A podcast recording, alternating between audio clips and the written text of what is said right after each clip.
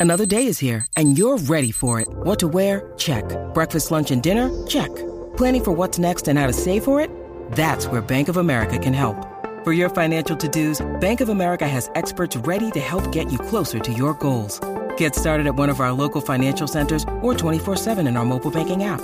Find a location near you at bankofamerica.com slash talk to us. What would you like the power to do? Mobile banking requires downloading the app and is only available for select devices. Message and data rates may apply. Bank of America and a member FDIC. When you need mealtime inspiration, it's worth shopping Kroger, where you'll find over 30,000 mouthwatering choices that excite your inner foodie. And no matter what tasty choice you make, you'll enjoy our everyday low prices, plus extra ways to save, like digital coupons worth over $600 each week. You can also save up to $1 off per gallon at the pump with fuel points. More savings and more inspiring flavors make shopping Kroger worth it every time. Kroger, fresh for everyone. Fuel restrictions apply.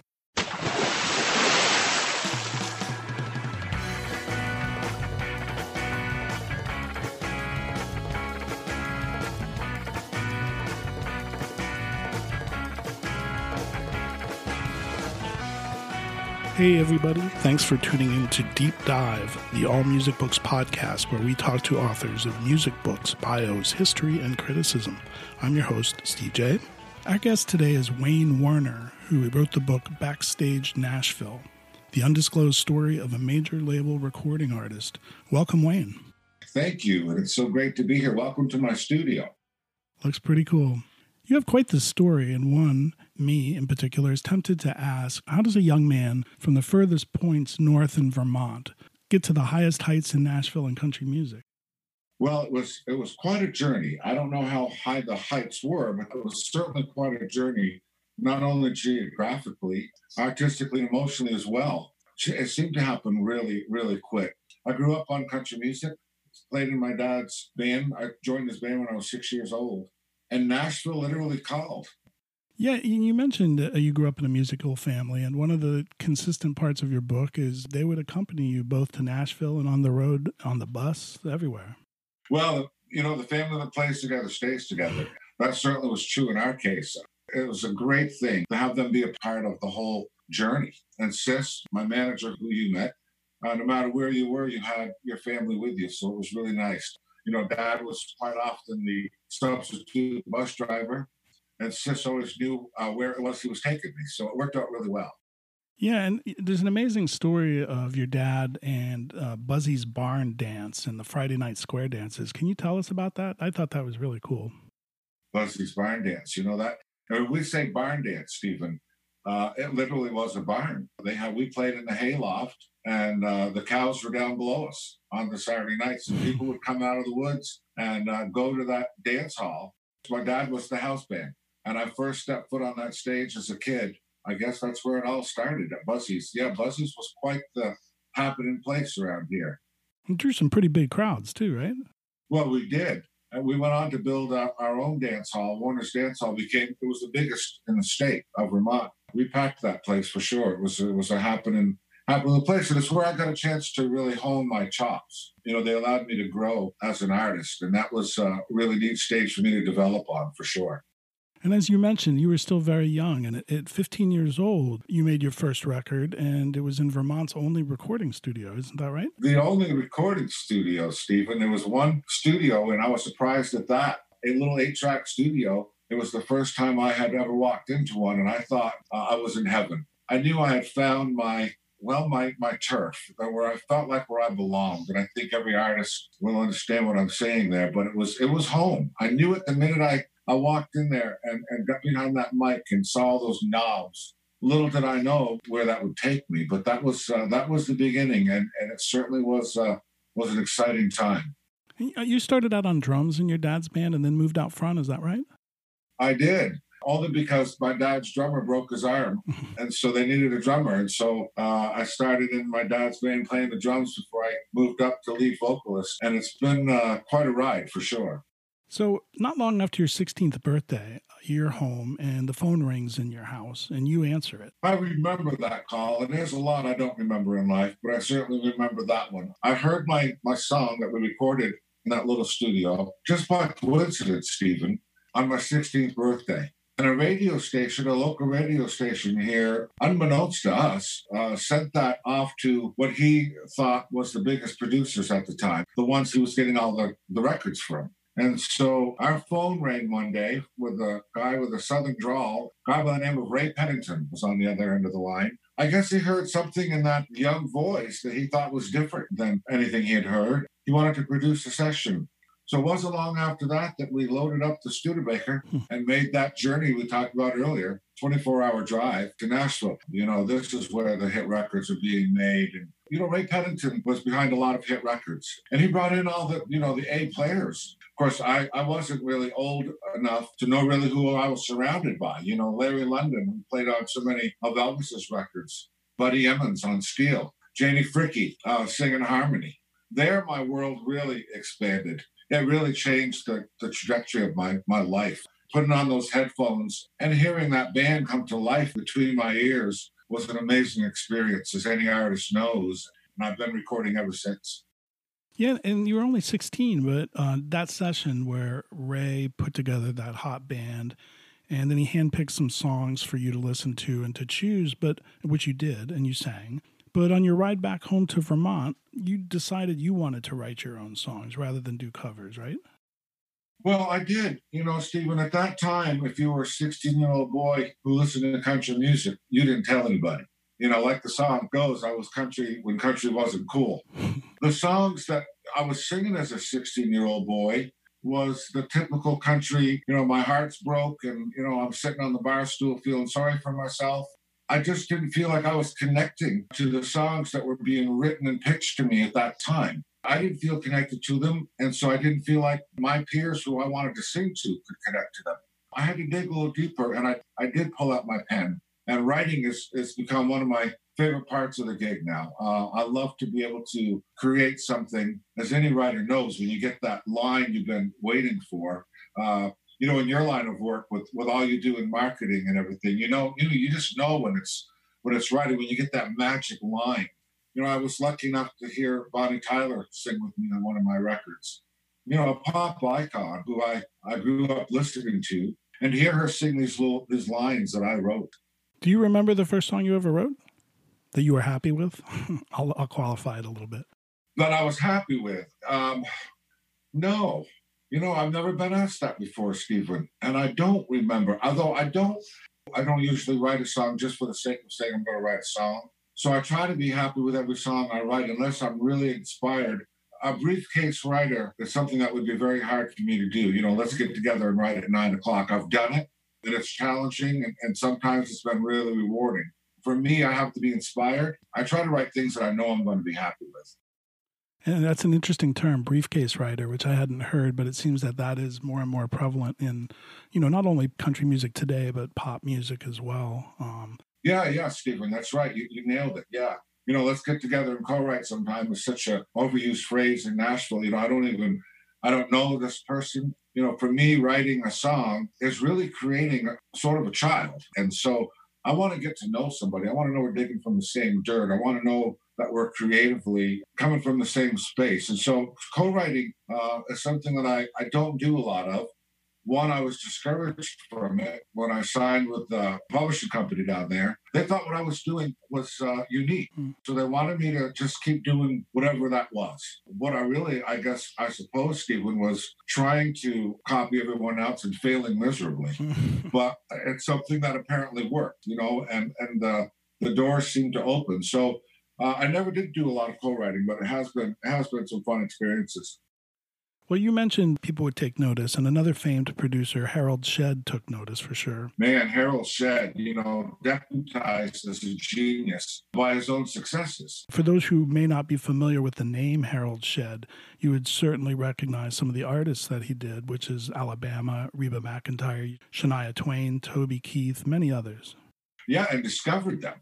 When Harold Shedd was digging what I was doing, that was validation for me. That was a really cool step, and it's it's one I'll always appreciate. I mean, Harold certainly changed changed my life. He gave me credibility in my own mind, especially that I was doing the right thing. When Harold Shedd calls you and uh, wants a meeting and digs what you're doing, uh, that was uh, for me certainly another highlight of my career.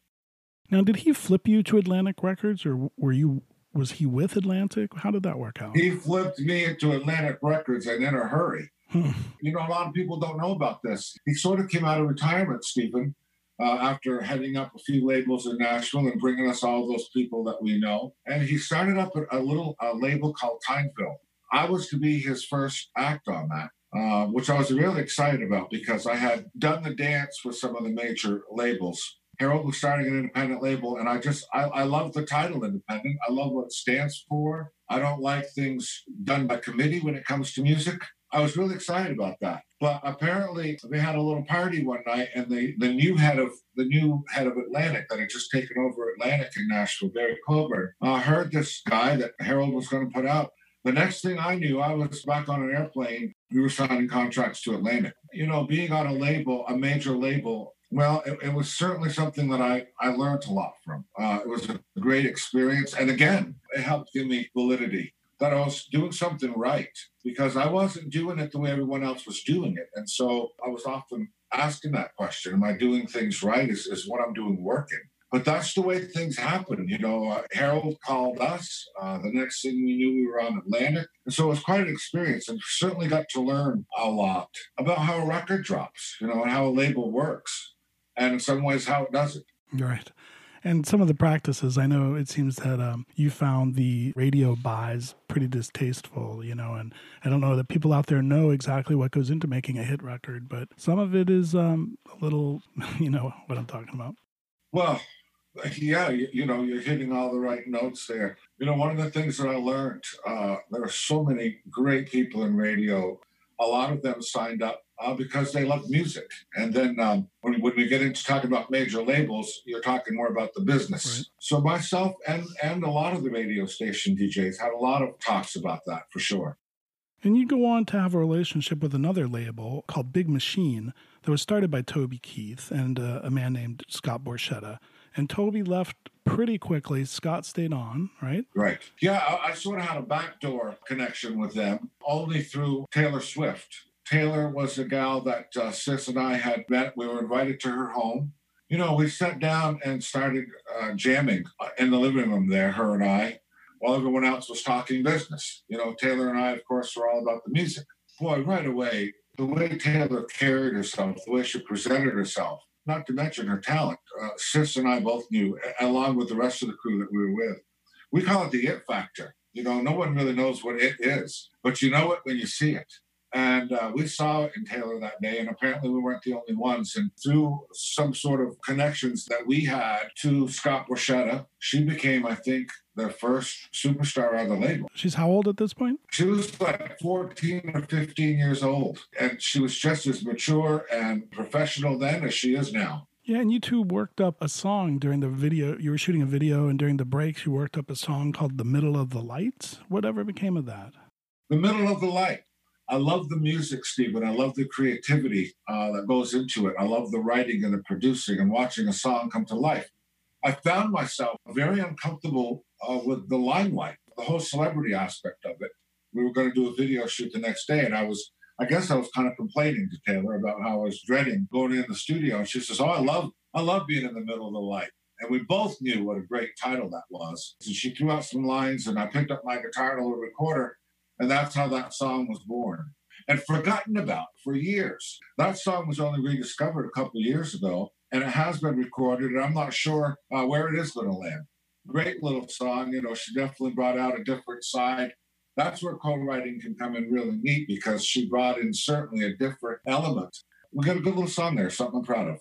You toured a lot on that first record, and uh, like any other musician who tours, you run in circles and you know, some of the folks that you mentioned you ran into, like Glen Campbell and Bob Seger, George Jones, sharing a pizza with Garth Brooks. Yeah. You know, what were these guys like, and, and what did that mean to a kid from Vermont to hang out with them? Stephen, I was totally amazed, and you've been around enough uh, more artists probably than I have. You know this. The the welcome, you know, that the, the, the camaraderie among the artists was something that I, I never take for granted. And it was something that was so uh, it was warming. It was a warm, you know, come in under under Mother Country Music's umbrella. And you see that among all these artists, you know, they're cheering each other on, uh, talking about singing on each other's records. I've been blessed. I've had so many of them join me on mine. that camaraderie, you know, hanging out with Bob Seger at the studio and George Jones.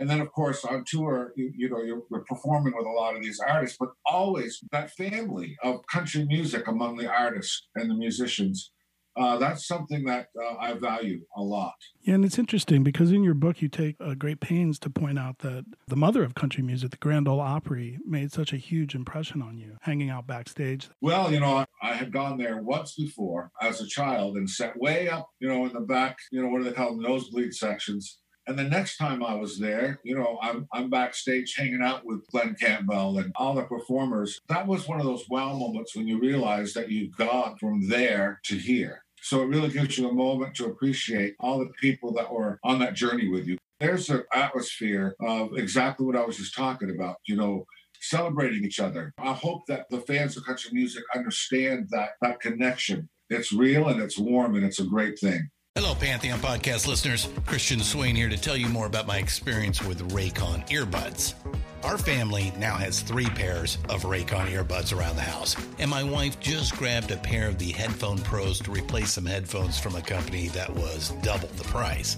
And yes, she loves them. Now, if you haven't pulled the trigger on a pair of Raycons, or even if you have, but you're in the market for another pair because they're just that good, well, now is the time to check them out because they just launched their upgraded model of the best selling everyday earbuds. With Raycon's upgraded everyday earbuds, now you also get active noise cancellation, ergonomic design, and multi point connectivity that lets you pair with two devices at once. New quick charge function, three customizable sound styles, plus awareness mode. Available in a variety of vibrant new colors to complement any and all skin tones. I even have a pair of earbuds in a cool green color. I have tried just about every earbud known to humankind, and these Raycons are fantastic. Seriously, if you've been wanting to check out Raycons, there truly is no better time. You're going to ask yourself why you didn't check them out sooner, and Raycon offers a 30-day happiness guarantee. So, what are you waiting for? Go to buyraycon.com slash Pantheon today to get 20% off your Raycon order, plus free shipping. That's right, you'll get 20% off and free shipping at buyraycon.com slash Pantheon. Buyraycon.com slash Pantheon. We're speaking with Wayne Warner about his new book, Backstage Nashville The Undisclosed Story of a Major Label Recording Artist. So, soon enough, this kid from Vermont would have his own massive hit with Turbo Twang. Mm. you want to tell us about that? Is your sister that pushed that forward, kind of, right?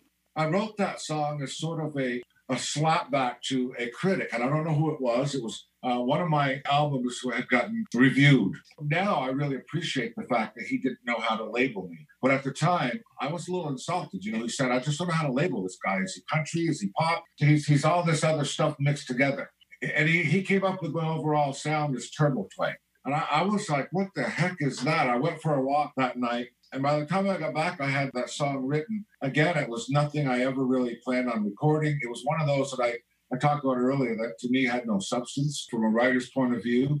But uh, Sis loved it. The band loved it at the studio. I stepped out for a minute and I came back in and they were working up that song. And it literally got to uh, a radio station in Pittsburgh. It wasn't mastered or anything. And it got on the air and it just blew up. People are still clapping and stomping to that song in dance clubs all over the world uh, which blows my mind because the closest I ever came to dancing was slipping on the ice here in Vermont. and then I could do some pretty cool moves. But it's amazing that this song just caught fire.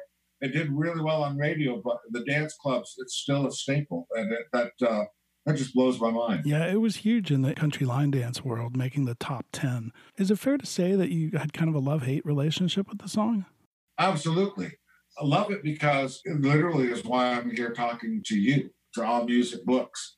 That song was certainly the generator of all of that. But I did like the song because I didn't feel it, it defined who I wanted to be as an artist and as a writer. As I said, I like to have songs that have substance. To me, it was just a, a little ditty that I, I thrown together. You know, that song's still getting me a lot of mail. So, yeah, I love it for that. It's connected me to great people like you. Well, that puts you in a different stratosphere. And all of a sudden, you're doing a lot more videos, which you say you were not fond of. You know, there's the styling and the wardrobe. Oh, yeah. And you tell a, a very funny story about a New York City shopping experience. Uh, oh, my gosh. Yeah, that was quite a journey. They picked up the tab on that, right? Atlantic took the tab on that. What was it? It was two pair of pants and a shirt? Yeah, for like $3,000. And for this little Vermont guy, you know, I understand it. But for me, Stephen, you know, I, I wanted to be about the music. That's what I signed up for. I wanted it to be about songs that say something. Uh, I wanted it to be real. I wanted it to be credible. And then, of course, when the business comes in, it becomes all about the packaging, the brand. And that's what I learned from Atlantic, how important that all is. But I fought that every step of the way. I was like, you know, the, the album's done. Let's put it out. Right, right. I understand all that. I think sometimes it gets carried a little further than it should. I think there are a lot of singers out there that are much more talented than I that um, would never have had the chance for certain, you know, reasons like the, the branding and the marketing, and that's always bothered me. Yeah, it's apparent that you really wondered if it was for you. And I also grew up on hearing a lot of the quote unquote original country music like you. And I can't help but think today's current country music is almost more pop music in a way. Uh, do you have any thoughts on that? Well, you know, I every time I go through a, a long period of time that I'm not writing, I listen to Merle and to Johnny, and I listen to those simple three minute, three chord songs. When you can write a song and pack it in that simple structure, that's what inspires me. And, and I do, I, I, put a traditional type song on every album I do now because, you know, I want to pay tribute to what brought me here. But the blend is interesting. I wish, I wish we as a people could learn about how all the different mixtures of music can come together, different backgrounds of music, different vibes of music, different colors of music can come together and make a beautiful song. So I, I think now, especially in times like this, we can learn a lot from that. Yes, indeed. And you made a big move in your personal life about this time where you adopted two sons and they were both African American boys and mm. you didn't have any issues there in Vermont. But in Nashville, it was another story. We did adopt uh, our first son out of Miami, Florida, and our second one out of Chicago. At that time, in our little town here, they were the only two black kids in town. So it was really, everybody thought it was really neat. Growing up here, Steve, I was really naive about the different dimensions of all that, how that can affect you. And I'm learning, you know, learned a lot since. And and there was uh, some people in Nashville that had a problem. Well, they didn't have so much a problem with with the fact that I adopted black kids. They had a problem with the fact that I wanted to talk about it. The, the idea was to change my bio and to say that I don't have any kids. And uh, for me, that was uh, like, you know, sweeping my kids under the rug. So that wasn't going to happen. And that certainly did change me. It enlightened me a lot as to what's going on. We had to make some changes there. There was one particular label that we, we couldn't work with at that time. I'm glad to see that it's changing slowly, but changing. That's another thing that I, I try to work on somewhat in a stealth fashion, but also sometimes not. So it's uh, something I'm passionate about, obviously. I just hope it opens up. You know, being an artist, as you are, Stephen, you know, I always think that art looks great in black and white, but boy, it can sure look great when there's colors involved. I just wish that that could be viewed more in that way. Yeah, and to help you understand all of this um, and to get some perspective, you got a call from a very, very foundational country artist who is African American. Uh, anybody out there can probably figure out who he is, but he told you some pretty fascinating things and gave you some really good advice, didn't he? He did, and he did say it with many words he said, sing, you know, just sing, and the rest will fall into place. And, uh, you know, he was right. I had grown up uh, listening to that man and my dad's eight track player. And also that band from Buzzy's Barn Dance. You know, he was uh, a heavy hitter at the time, still an icon. Before that call, I wasn't planning on going back to Nashville. I was really kind of, I don't know, I felt kind of misplaced because Nashville was my music, my musical home, but I also felt somewhat alienated for a while. So that call with, with that gentleman got me back on track. You refer in your book to the business side, which is WW. And then there's Wayne Warner, who is the man I'm talking to and who wrote this book. And I, I, thought that was an interesting way to kind of change the pace and you could see where you're getting uncomfortable. You wrote a song called God Bless the Children. Was that a response to this reaction? You know, I suppose it might have been. And when you look at the video, you can certainly see that for me, you know, I got the last word will always be the Everest for me of my career. And I needed that at that time. I was out there singing Turbo Twang and I was working with all these amazing people. Well, I lost my best friend, which was music. It became about the business. Is the next song I'm going to do as good or better than this one? Uh, and, and, and writing and keeping up that image that Atlantic paid so much money for.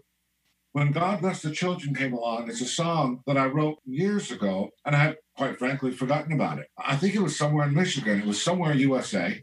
Got off the tour bus and, and flopped down on the bed at two o'clock in the morning after a radio interview or show, I'm not sure which. And I saw these pictures, Stephen, of these children that had that were up for adoption or needed adoption. And that song came back to my mind and how those pictures could work with that song and how the song could fit into that, that arena of adoption and foster care. Something, of course, I'm passionate about. I tucked my reasons in every night for that when I was home. And you mentioned the video for that song. That must have been a bear to put together because there's some pretty incredible artists featured in that. Man, that was, you know, we were we were out on tour at the time that we were putting that together and you know, I remember seeing Sis on that phone for so many miles, uh, talking to the other artists. You know, we had Taylor Swift and the Statler Brothers, Elvis Presley's Jordanaires singing with me, and, and it's just a, a whole an amazing choir of country artists that, that many of your viewers would, would recognize. And that's why I'm so proud of that video because it displays that community spirit that I that I love to talk about you know uh, that's that's uh, under mother country music's umbrella yeah and as much as you don't like videos that one is quite the accomplishment. That video was something i'm very proud of. It had i call it music that matters because i had forgotten that music was that powerful. And you know that song went out via the dave thomas foundation slash wendy's and became the most successful psa ever for uh, the adoption arena. I had forgotten just how much power a song could have. That brought me back to my love of music again, and it really made me reevaluate uh, my direction. That, of course, and being a dad. I needed to find that passion again. And I had lost that in those $3,000 shirts. so I was really glad to uh, come back to that. And, and, you know, that song still gets me mailed, Stephen, because of the message. And, and, and that's, we talked earlier, that's one of the things that I love most about writing and stuff is, is saying something and being able to to get a message to plant a seed.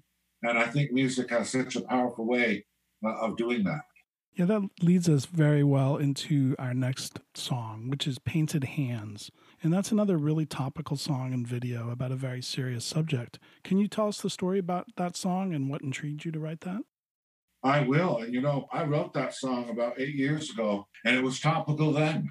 I hope it doesn't, I don't know, remain so so in line with the, the day's news.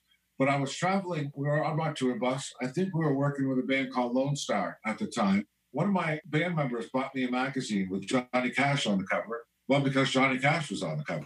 And I never did read the Johnny Cash story, Stephen. I, I, I got as far as uh, a picture of a little a little black boy, and it said the legacy of Virgil Ware. I started reading that story and I just became enthralled with it. But a little boy who was uh, killed, 13 year old boy who was killed in the middle of the civil rights movement. The other one back in 1960, 63. And maybe because I was missing my own sons, you know, being on the road for so long, that, that little black and white picture of that boy jumped out of the page for me and it talked about this little 13 year old boy who, um, you know, many people remember, those of us who paid attention in history class, I didn't but the uh, famous Church Street bombing in Birmingham, Alabama, with the death of four young girls. Virgil was the fifth victim that day that no one ever heard about. Uh, you know, just happened to be riding his bike a little ways down the road. And I wanted Virgil's story to be told. That was the only time, the first time I really wrote a song that I wanted every word in it to be true and I wanted to, to tell that story.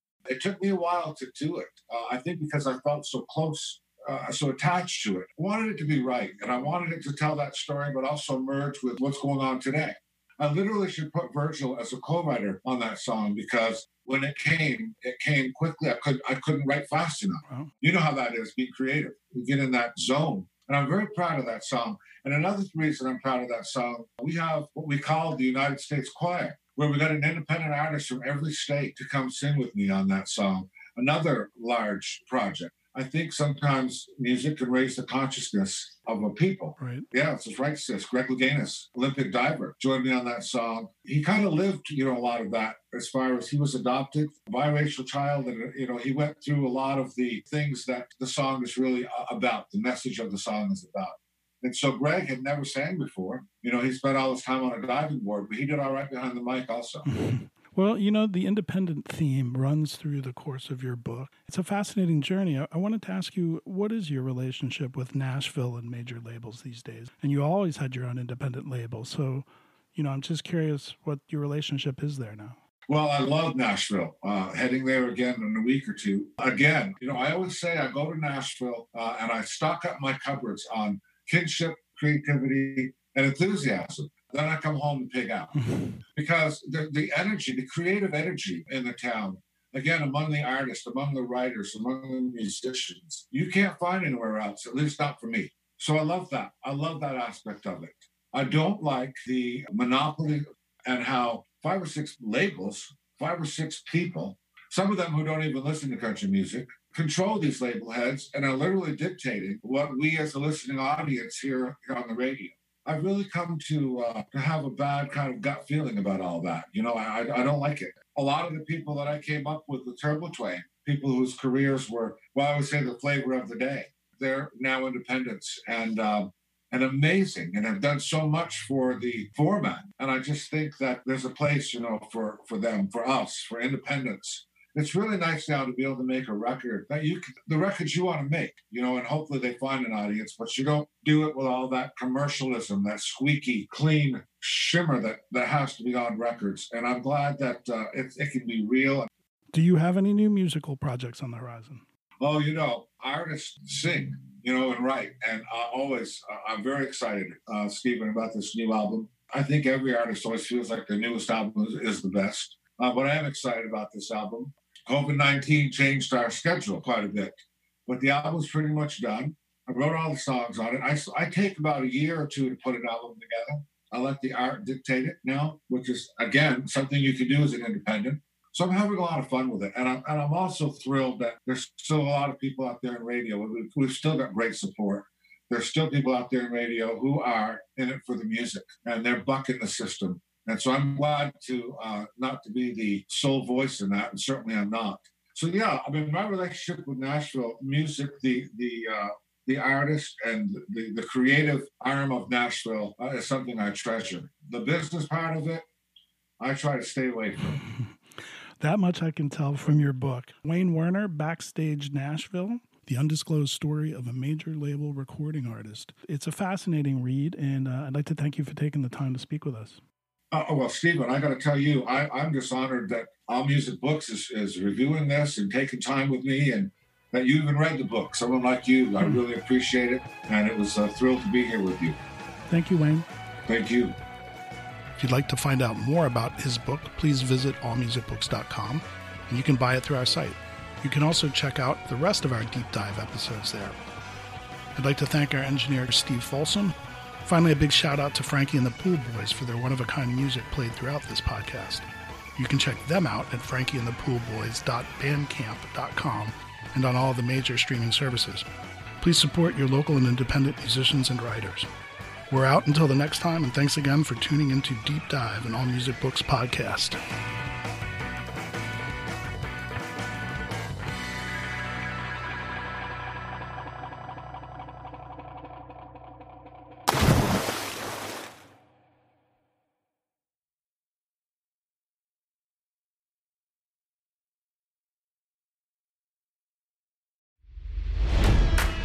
It's NFL draft season, and that means it's time to start thinking about fantasy football. FantasyPoints.com features industry leading experts and prognosticators using proprietary hand charted data to help you score more fantasy points. FantasyPoints.com is the place to go for whatever kind of fantasy football you play. Whether you play fantasy football, daily fantasy sports, or do a little bit of everything, Fantasy Points has the meticulously researched content to guide you to victory.